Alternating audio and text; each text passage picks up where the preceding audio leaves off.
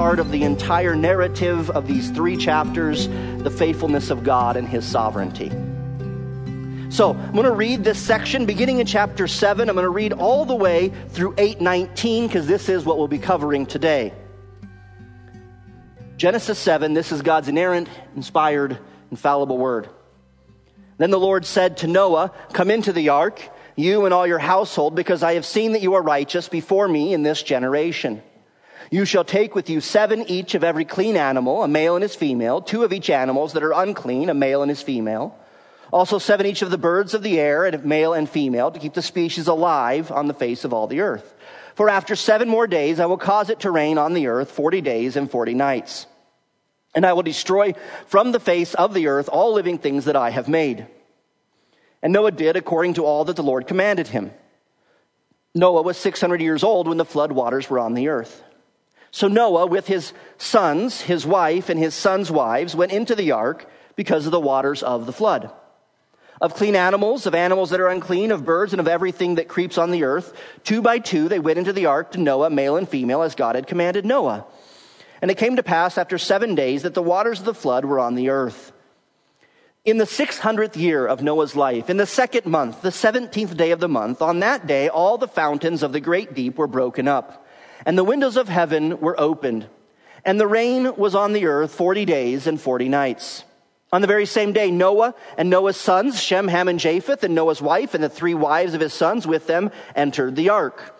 They and every beast after its kind, all cattle after their kind, every creeping thing that creeps on the earth after its kind, and every bird after its kind, every bird of every sort. And they went into the ark to Noah, two by two of all flesh, in which is the breath of life. So those that entered, male and female of all flesh, went in as God had commanded him, and the Lord shut him in. Now the flood was on the earth forty days. The waters increased and lifted up the ark, and it rose above, high above the earth. The waters prevailed and greatly increased on the earth, and the ark moved about on the surface of the waters. And the waters prevailed exceedingly on the earth, and all the high hills were under the whole heaven were covered. The waters prevailed 15 cubits upward, and the mountains were covered. And all flesh died that moved on the earth, birds and cattle and beasts, and every creeping thing that creeps on the earth, and every man. All in whose nostrils was the breath of the Spirit of life, all that was on the dry land died. So, he destroyed all living things which were on the face of the earth. Both man and cattle, creeping thing and bird of the air, they were destroyed from the earth. Only Noah and those who were with him in the ark remained alive. And the waters prevailed on the earth 150 days. Then God remembered Noah and every living thing and all the animals that were with him in the ark. And God made a wind, a breath to pass over the earth, and the waters subsided. The fountains of the deep and the windows of heaven were also stopped, and the rain from heaven was restrained, and the waters receded continually from the earth. At the end of the 150 days, the waters decreased. Then the ark rested in the seventh month, the 17th day of the month, on the mountains of Ararat. And the waters decreased continually until the tenth month. In the tenth month, on the first day of the month, the tops of the mountains were seen. So it came to pass at the end of 40 days that Noah opened the window of the ark which he had made, and he sent out a raven which kept going to and fro until the waters had dried up from the earth. He also sent out from himself a dove to see if the waters had receded from the face of the ground. But the dove found no resting place for the sole of her foot, and she returned into the ark to him, for the waters were on the face of the whole earth. So he put out his hand and took her and drew her into the ark to himself. And he waited yet another seven days. And again, he sent the dove out from the ark. And the dove came to him in the evening. And behold, a freshly plucked olive leaf was in her mouth. And Noah knew that the waters had receded from the earth. So he waited yet another seven days and sent out the dove, which did not return again to him any anymore. And it came to pass in the six hundredth and first year, in the first month, the first day of the month, that the waters were dried up from the earth, and Noah removed the covering of the ark and looked, and indeed the surface of the ground was dry. And in the second month, on the 27th day of the month, the earth was dried. Then God spoke to Noah, saying, Go out of the ark, you and your wife, and your sons and your sons' wives with you. Bring out with you every living thing of all flesh that is with you, birds and cattle, and every creeping thing that creeps on the earth, so that they may abound on the earth and be fruitful and multiply on the earth. So Noah went out, and his sons and his wife and his sons' wives with him, every animal, every creeping thing, every bird, and whatever creeps on the earth, according to their families, went out of the ark. Father, help us as we uh, approach this rather large text today, that we would have an understanding of what is happening, that we would be looking to the theological and practical implications for our lives. Even though there's a lot of things that we won't be able to say today, I pray that you would drive your truth deep into our hearts as we just asked of you in song. And we pray these things in Jesus' name. Amen. Now, before we begin looking at the theology, as I mentioned last week, I am not a geologist, I am not a scientist. When it comes to those things, there are other uh, individuals that are much better at explaining those than I am. I am hopefully a theologian, and so that's my focus when I preach the word. But there is something unique that happens in Genesis chapter 7 and 8 that doesn't really happen in other places of Scripture. And that is there are, um, there are five actual verses that actually give exact dates. Most of the scripture doesn't do that. It'll just make some general principle of about a time when something takes place. Now, it's not a date that we recognize because it's a date based upon this man's Noah's life. This man's, the man named Noah, his life. And how long he lived. And so it's actually how, apparently, how Hebrews began dating things with like Noah being year 600, right? And then 601, 602, 603, and they began to like reconcile that date. And there are many people who think that that's how they reconciled months, that this ancient calendar, the Hebrew people based upon Noah, um, began to say, you know what? When Noah gets off the ark on the first day of the first month, we're going to call that the new year because it's a new time. And there's many who think that that's exactly what's happening and why these dates are important. Either way, it is fascinating. I don't know if you noticed it, but in 711, we see exactly the flood began on the second month, the 17th day of the month in the year 600. That's Noah's 600th year of life. Don't know what that is in our counting today. And then we find that the ark rested, according to 8 4, on the seventh month, the 17th day of the month in that same year. And then in 8 5, we see that in this time period between the ark resting, now the waters are receding. And in the 10th month, in the first day of the month that same year, the mountains begin to appear. Now we can start to see the water's going down. And then in verse 13, it says that Noah, and this is when I think this is the birthday of the world, new world, after the flood, the purged world, the first day of the first month, 601, Noah takes off the top of the ark. But he still waits another two months and another month and 27 days, 227, 601, to leave the ark. For whatever reason, I don't know exactly, maybe it was just really muddy out there. The reality is that the Bible is giving us like these dates. And from this, we can actually surmise of how long the flood lasted on the earth from the beginning to the end. And if you want to really get into the details of this, there are all sorts of scholars that would not surprise you that have debated and written all sorts of, spilled a lot of ink and killed a lot of trees to like come down and try to pinpoint the exact time of all this. And they disagree with each other and they battle back and forth. Okay, we're not going to do that. But simply pointing out, if somebody asked me, one guy wrote, it, wrote this entire essay about it, like detailing all and trying to get all the details. And at the end, he said, So if someone were to ask me, how long did the flood last? I'd probably say, about a year. So that's what I'm going to say this day. About a year is how long it lasted. Some say 380 days, some say 350 days, some say 348, some say 365. And the main problem is we just don't know how they counted months. We don't know how they counted. Was it a lunar calendar, a solar calendar, a lunar solar calendar? Like, we don't know that sort of stuff. So we're all making guesses here. But it is, must be significant, and I think you see it in sort of the chiastic progression. I think you see it that he's trying to say that, that things were building up and they got to a kind of a high point, a pinnacle, and then they begin to go back down. And it was about a year of that taking place. And so that's essentially what you see in this, this how long did the flood last. So if someone ever asks you how long did the flood last, you can actually go back and say, well, from embarkment to disembarkment, about a year. Now, why does this even matter? One, there is a theological, very brief, quick theological implication here. If you read all of the other histories of the world, the legends of civilizations, the Epic of Gilgamesh, the Atrahassian epic, the uh, Aztec works, none of them give dates. It's almost as if God, and through Moses, is rooting this and expressing it to the people of his day and to then to us that this isn't a legend. This is a historical event. Here's the dating for it. Here's when it happened. You can go back and I'm presuming the first, these early Hebrews reading, you can go back and look at your calendars and talk to people who could talk about these dates. And that sets this account apart from all the myths that are out there and that this is history rooted in historical timeline. But as I said, my purpose is to point out and to work through the theological implications for our lives from this text of Scripture. And so this morning, there are five theological truths, eternal theological truths about our God that I want to encourage you with, to challenge you with, and to encourage our souls to follow Him. And the first one is found in verses 7, 1 through 10, at least partly there. We looked at this in more detail last week. But I see in this text that God's wisdom is unmatched. This whole narrative is an absolute fascinating display of God's meticulous design, instruction, and implementation of his plan of salvation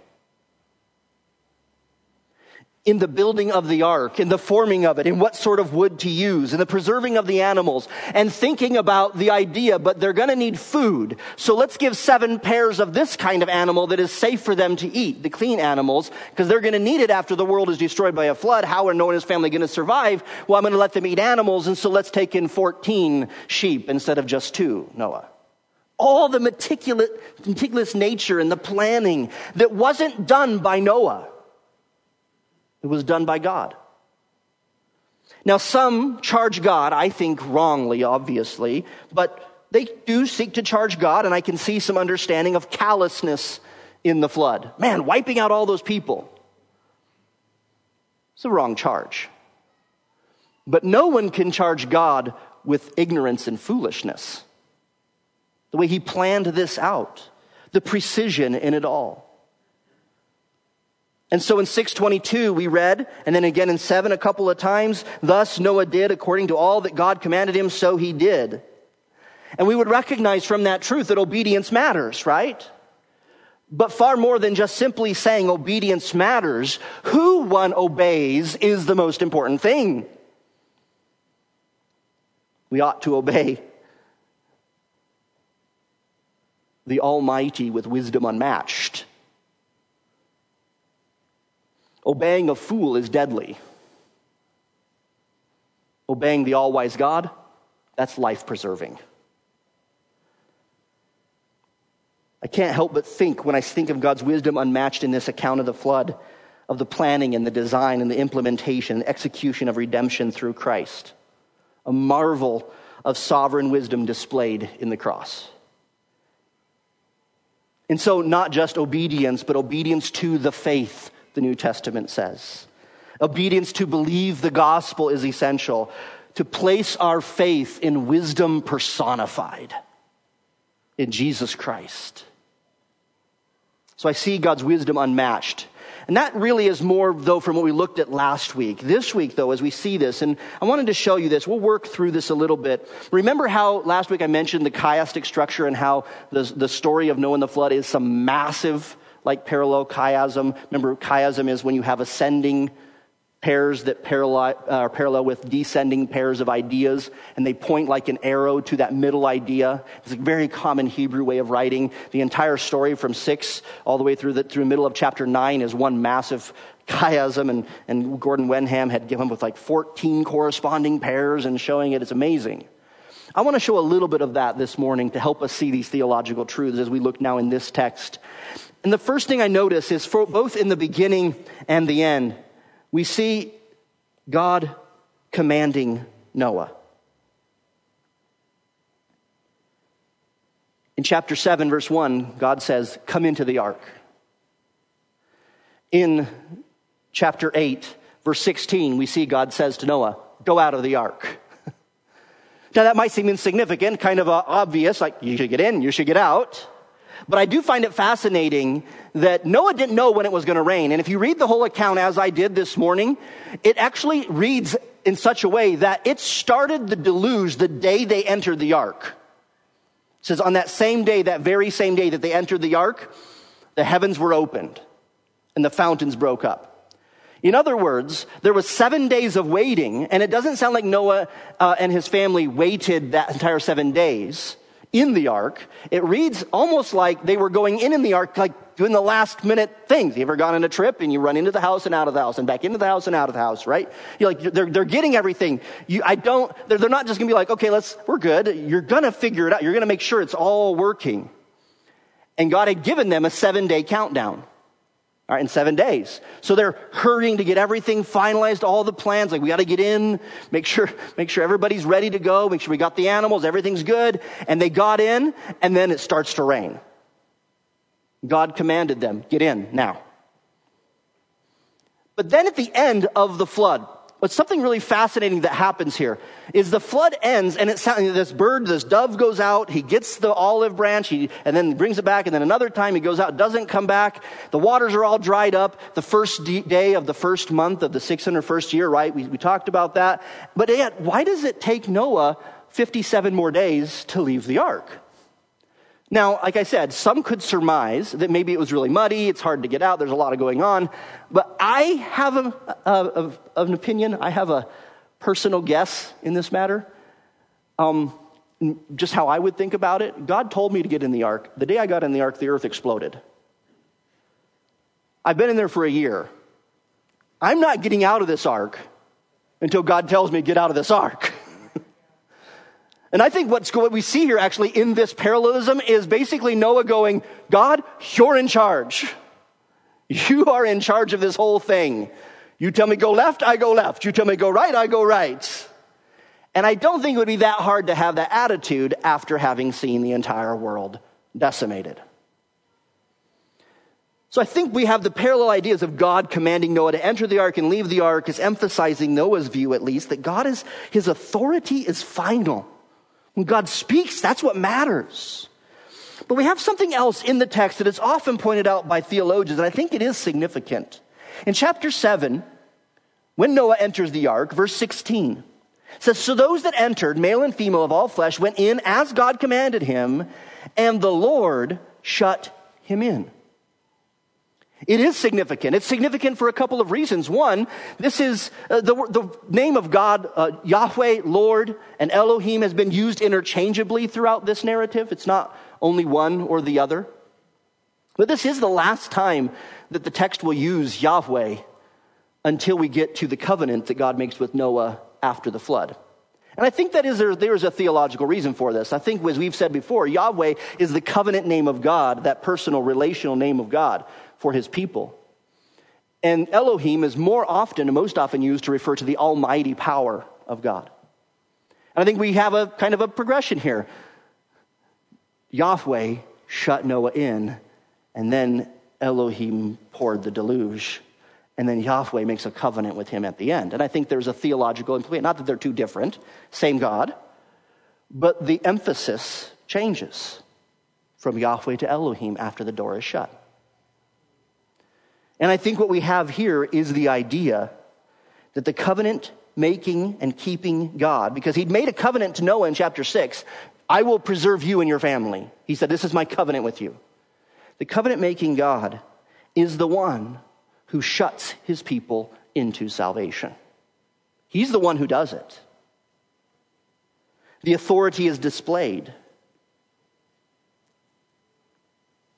as the Lord of salvation, makes the final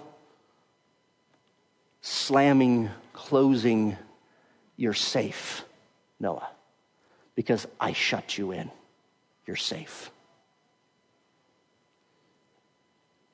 We ought not read that as the implication that God is shutting other people out. That's not the intention. Other people are not the focus of any of this narrative. It's always Noah and his family, right? the implication here is that you are sealed in, Noah. You're safe. You're safe because I did it. Once again, when I think of God's authority as final in this flood narrative, I cannot help but be drawn to the divine authority of Christ as fully God displayed in salvation. In especially his last days on this earth, as he enters Jerusalem, cursing the fig tree, boldly preaching and forbidding all to enter in this, into the temple unless he allowed them to. The uttering of his divine name, I am, and people falling down in front of that, asserting dominance over Pilate. You have no authority over me except it were given to you from above. No one takes my life, I give it up. The cry of victory, it is finished. I did it. The yielding up of his own spirit and the confusion that caused even to the soldiers. You see, Jesus was not a mere victim of unfair circumstances and cruel fates. But as with the deliverance of Noah, Christ is in full control. The authoritativeness of divine salvation for his own people is displayed in Noah and it's displayed in the cross of Christ. Divinely authoritative. And let me tell you, my dear friends, if God is not divinely and fully authoritative in our salvation, in our hope of eternal life, then we have no hope of eternal life. The divine authority is on display. God's wisdom is on display. God's authority is on display. But then, of course, a main aspect of the flood God's judgment is on display. And so, the flood begins. On 227, 600, the flood began. Now, there's a lot in this text that is poetic, um, especially with the days. It's parallelism, the 40 days, seven days, 150 days. It's very poetic. I'm not saying that's not accurate. I'm just saying it's, it's kind of written in such a way because of its poetry that sometimes makes it a little confusing what was really happening. Um, but we can piece it together and it becomes very clear that this wasn't a little drizzle, right? This is an explosion of global proportions. It says that the fountains of the earth broke loose. Now, we, this could, we, we would absolutely believe this. I would believe this if this were a miracle of God raining down fire and brimstone from heaven. And he does that at times in the scripture, doesn't he? But what's fascinating to me is everything about the flood is very natural. He uses natural means. In other words, there is enough water under the crust of the earth to completely cover the entire earth with water, right? So it's not like God had to come up with water from somewhere. And if we understand, and I think it was probably so, that there was, it had not rained on the earth. And so there's this massive covering of water over the earth in the atmosphere, very wet, thick atmosphere prior to the flood. And then God collapses that on the earth.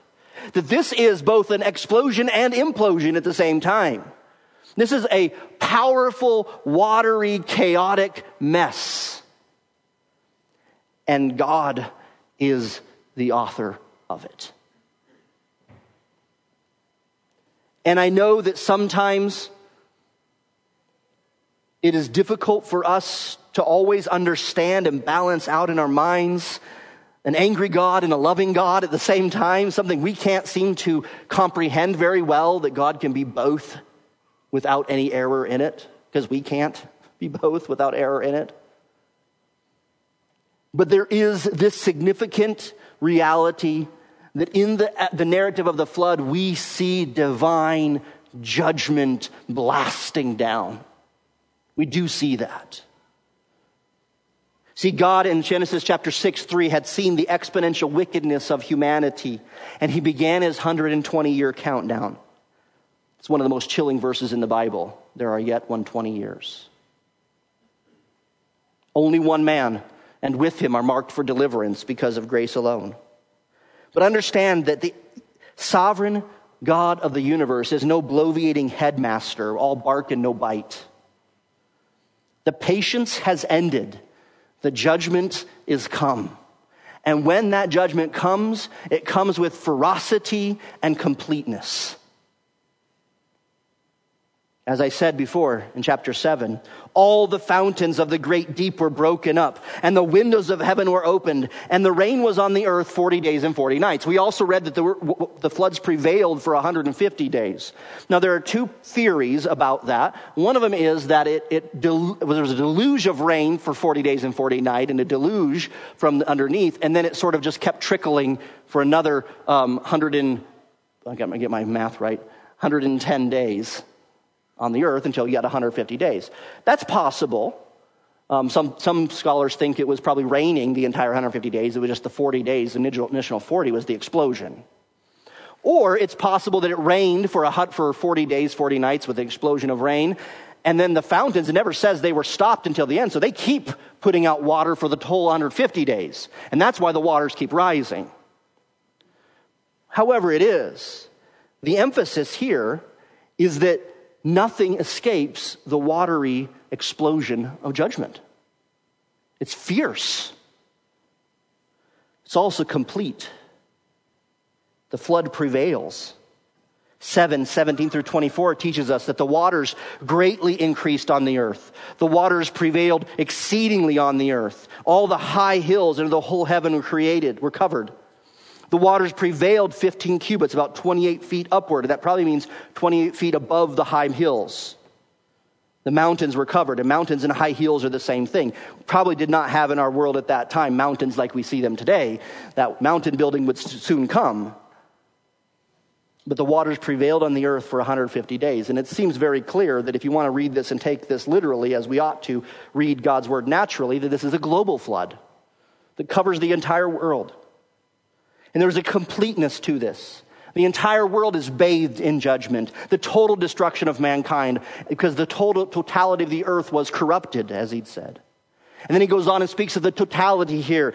All flesh that moved on the earth, all in whose nostrils was the breath of the spirit of life. All that was on dry land died. So he destroyed Macha. He wiped out. He blotted out. He utterly decimated all living things. They were destroyed from the earth. Only Noah and his, those who were with him in the ark remained alive. Now, that passage there, it says that he, he, all in whose nostrils was the breath of the Spirit of life in chapter 7 there, this is obviously poetic. The same poetry used to describe God's creation of mankind, right? That God breathed into man's nostrils the breath of life, and man became a living soul, a nephesh. And so now, those whom God had breathed ruach into, he now pulled that breath right out of them and filled it with water instead. And they died. He can do this because the one who gives breath to life can take the breath of life away. There's no injustice in that. And we learn the very clear truth that sin demands judgment. And the extent of judgment depends upon the value of the one sinned against. And so the sin against the infinite deserves an infinite penalty. This ferocity, this completeness draws my mind to the ferocity and completeness of judgment against sin against Jesus. You ever think about how Jesus Christ suffered wrath? We often talk about the divine wrath that he suffered, but do you realize Jesus suffered wrath from all sides? His friends abandoned him. The religious leaders hated him. The political leaders hated him. And if that wasn't enough, the divine sovereign poured wrath on him. There was no escaping the wrath of God on Jesus. There is no ark to protect Jesus Christ from the divine deluge. Instead, he is battered, he is beaten by the divine storm. The only reason why Jesus survives, and people say, well, Jesus didn't survive, he died, but he did, right? because he rose again. The only reason he was able to survive divine wrath is because he himself is divine. It's the only reason. And so he could absorb, like the ark, he could absorb the wrath that hit him. It beat him. It jostled him around. And yet he survived. He made it through safely through the divine storm. If we were under the flood, if Noah was out of the ark, he wouldn't have survived. But he was in the ark, so he survived. In other words, the ark was the key, right? Jesus is the key. See, the flood and the cross is a sobering reminder to me of the ferocity and the completeness of divine judgment. It's also an encouragement because it, it, causes me to say, man, I need someone, I need something to absorb that wrath for me. And so Jesus absorbed the divine wrath because he's divine, and so he could say, unlike anyone else, he could say, it is complete, it is finished. The reality is, one will either see his sins paid for in the ferocity of wrath on Jesus in his place, or he will pay for them himself in a flood, in a lake of fire forever. That's the reality. So we see God's wisdom displayed in the flood narrative. We see God's authority displayed in the flood narrative. We see God's judgment expressed in the flood narrative. But that's not all we see. Parallel to the flood beginning is simply this the flood also ended. And as the waters had prevailed, the flood recedes. And that's what we see in chapter 8. We see the shift we see this movement. So it's, it's really cool to see the parallelism, right? You see all the mountains are covered by the flood, right? And then the very next thing after chapter 8, verse 1, chapter 5, verses through 12, it's, oh, now the mountains are being uncovered. And it's really neat to see the parallelism because there was 40 days of rain, and then you'll actually see 40 days of waiting. And then you'll see, I think there's probably 150 days total, though maybe a little bit more according to the dating with the given in the text. And, and you'll see there was seven days of waiting before, and you'll see there's seven days of waiting with the whole bird thing going on afterwards. So it's this really cool parallelism that just bridges in here. But in this latter half of it, this receding of the floodwaters, this is evidence that there is still hope. Now imagine with me for a moment that you're Noah or one of his sons or one of his, one of, or one of the uh, daughters or wife of Noah on the ark, okay? First of all, a year isn't forever. Okay, it's not an unreasonable amount of time to make it through this, but it's long. And it's starting to get a little bit rough in the ark. What hope do you have? I mean, I don't know about you, but I'm not that patient. I go a couple of days without sleep and I say, I'll never sleep again. You know, I'm on a cross country trip around the country and we're halfway there and I'm saying, will this trip never end? And that's not even being in an ark for half a year with knowing that there's nothing left out there and thinking, is this our new normal? Are we, are we to live here forever? The only thing that could help you to believe that it wasn't the new normal is you're holding on to the covenant that God made. He said he would deliver you. But you know, in his, we don't know all that he said, but in the words he said, he never actually gave them a timeline as to when they were getting out. He never told them, and this is when it's all going to be okay. And this is what's going to happen. You're going to get out. Guess what's going to happen when you're done? You're going to do this and this, and you're going to have, everything's going to work out just fine. He simply says, I will save you. That's all he said in the covenant. I will preserve you. But there's a lot of questions of what that preservation is going to look like. So, could you imagine the hope when little Shem pokes his head out the window and says, Dad, I see the top of a hill. The mountains are appearing. We see some hope. There's, there's chance we're going to get out of this thing alive. And I don't have to sleep with Japheth anymore. There's, there's, there's a view on the horizon that looks so enticing, but it's kind of slow. Mountains appear. And this is why I believe the whole thing about Noah sending the birds out. I mean, what would you be doing? You be at the first chance you get, you're like, well, let's see. Let's see if we can get out of this place yet. And so let's throw send a raven out there. He's no good. Let's try a dove. Let's try another one. Let's try him again. There's just, we got to get out of here. But there's hope. It is true what Habakkuk the prophet said. In wrath, he remembered mercy. The rain from heaven was restrained. Verse 2 of chapter 8. The rain from heaven was restrained. God held back his judgment. He pulled it back now. You know, there's an interesting theory here in this receding of the flood. I think it's probably correct.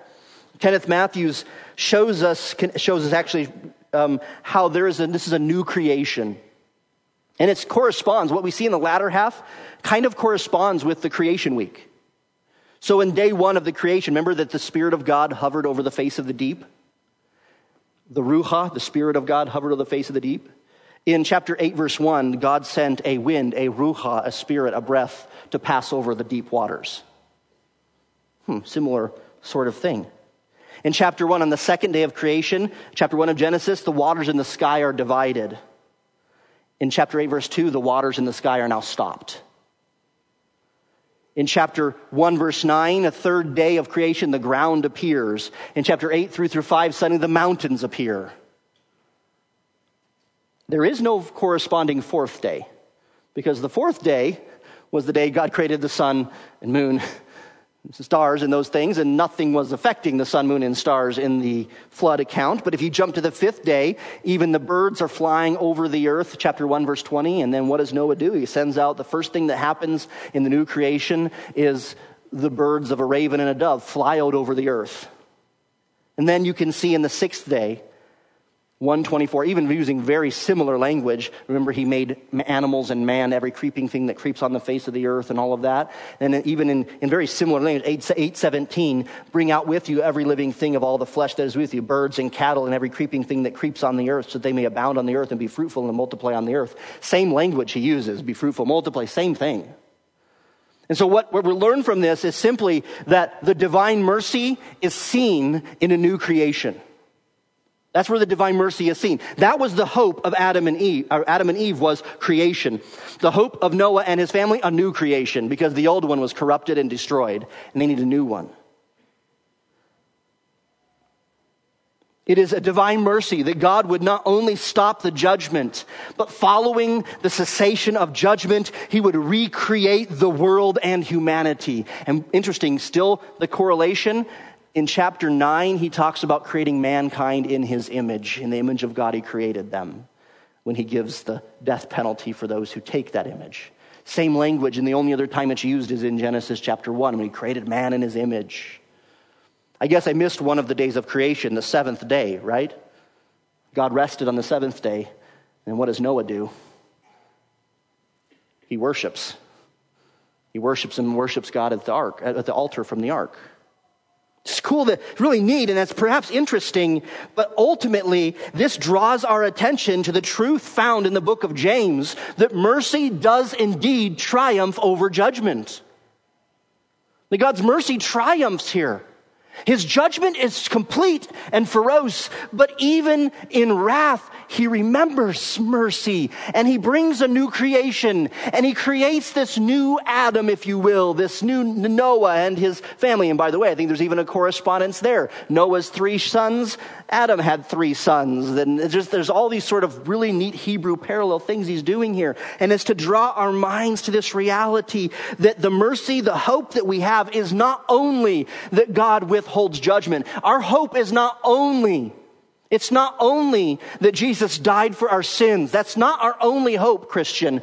Our hope is that the, because Jesus Christ paid for our sins, that his spirit breathes over the waters of our heart, gives us new life. And in that new life, we become, as Paul the apostle says, a new creation, awaiting, now newly created internally, awaiting the ultimate new creation externally, when he will recreate this heaven and this earth with pure righteousness and sin eradicated. God's mercy is not just in the rescue from our sins and the forgiveness of our past, but in the promise, but in the presence of the Spirit of God and the promise of the future with Him, eternal life. That's the hope. So when Jesus died on the cross and he cried out, It is finished, he makes a way for mercy's hope to be realized. The ark experienced no mercy, but those in it did. Jesus Christ experienced no mercy, but those who are in him do. And the hope of triumphing mercy is the joy of this new Adam within, new creation within, and the promise of the earth to come. God's mercy is triumphant. God's wisdom, God's authority, God's judgment, God's mercy. But the point of the entire narrative is the middle. This is the main idea theologically. It's actually lyrically, logically, and theologically the focal point. Lyrically, it's the center of the Hebrew chiasmus. Logically, they couldn't remain in the ark forever. Something had to give, right? There's a middle point in all of this. And doctrinally, God commanded it, God started it, God judged. God alone will deliver. And so we see these two words that the entire account hinges on God remembered.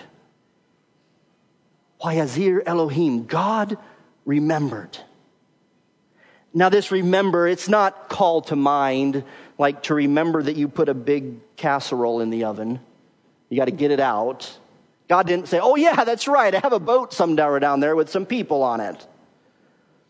But God remembered is the idea that God kept his word. In, Gen- in Genesis chapter 7, verse 17, I'm sorry, Genesis chapter 6, verse 17.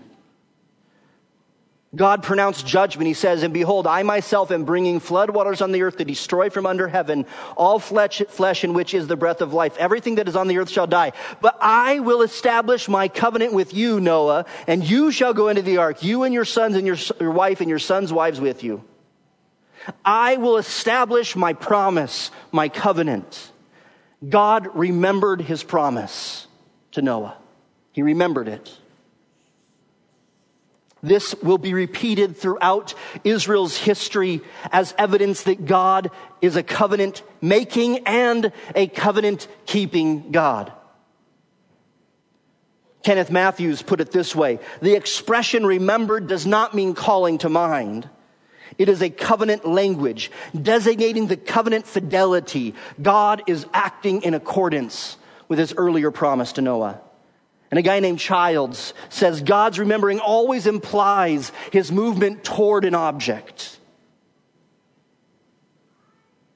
The essence of God remembering lies in his acting toward someone because of a previous commitment. And Allen Ross said, to say God remembered Noah is to simply say that God faithfully kept his promise to Noah by intervening to end the flood. The second time that Waya Kazakar, God remembered Elohim, will be used is in Genesis chapter 9, verse 15, when God says, but scripture says that God remembered Abraham. This guy he made the covenant with, you may be familiar with him. In Exodus 2 24 and 6 5, it says, God heard the groaning of his people and he remembered them. Leviticus 26, 42. Then I will remember my covenant with Jacob, and I'll remember my covenant with Isaac, and my covenant with Abraham, and I'll remember the land. Now, it's not only that God remembers, God, Zakar, why is Zakar? People are called to remember throughout the scripture. It's a common word. To act faithfully, to be grateful to remember God's provision. But in this text, it's very clear that the, the, the object of remembrance is Noah, and the subject, the actor, is God. God keeps his word. You see, God did not save Noah because of Noah's righteous character and steadfastness, but because of his own divine righteous character and steadfastness.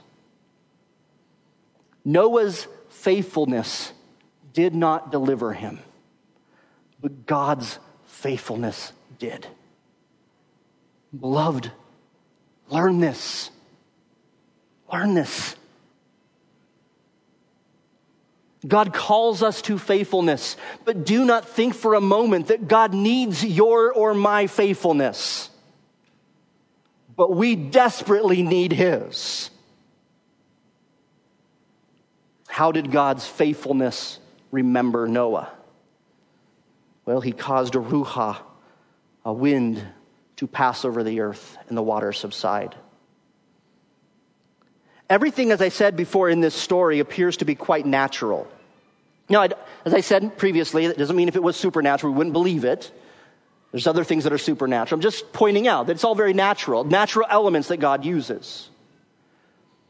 But there is no natural wind on the earth that could dry up the flood waters that would cover the high hills in 150 days. There is no strong enough gale force winds that could blow that water away. And so I believe that in this text where it says God remembers and then immediately says, and he caused a ruach to pass over the earth, that this is the element of the story where it's stepping out of the natural world into the supernatural world. In other words, this is, this is divine breath. God breathed on his world once more. And the divine supernatural breath of God immediately caused things to change in the natural world.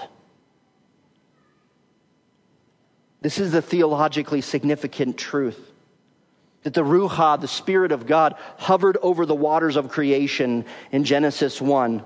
And God breathed into man the breath of the Spirit, the Ruach of life. And God wipes out everyone who had the Ruach, the Spirit, the breath of life. And then we have this, but God breathes again. And the Spirit, the Ruach, hovers over the waters of judgment. And because the Spirit is hovering over the waters of divine judgment, we are now saved. It is God alone who saves. It is God who breathes life into us. See this evidence of God's miraculous spiritual intervention to deliver man and rescue from judgment, the presence of God's Spirit, those whom God delivers, He breathes into us with divine breath and seals us with the Ruach, the Spirit, forever. Now, 2,000 years passed between Noah and Jesus. About, I, I'm estimating there.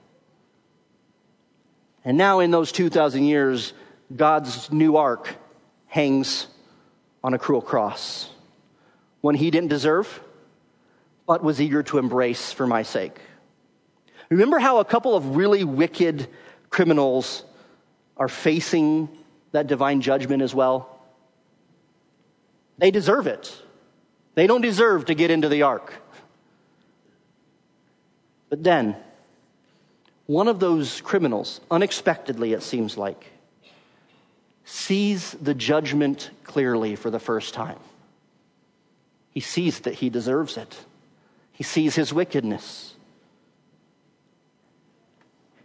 And he turns to this human ark, divine ark, and he says, Lord, remember me. Yes, that's the Greek language, but it's the same parallel word in Genesis 8 1. God remembers. Lord, remember me. And just like that, just like that, God turns to this one and he immediately assures him, Today, you will be with me in paradise. We could say, proverbially speaking or metaphorically speaking, Jesus brought him into the ark. He says, You're safe now because I remember you.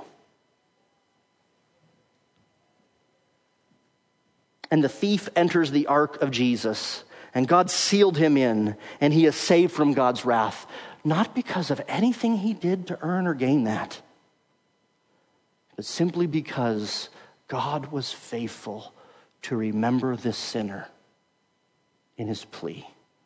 That's it. Two years since that thief, and I cannot forget how, as a guilty, wicked person,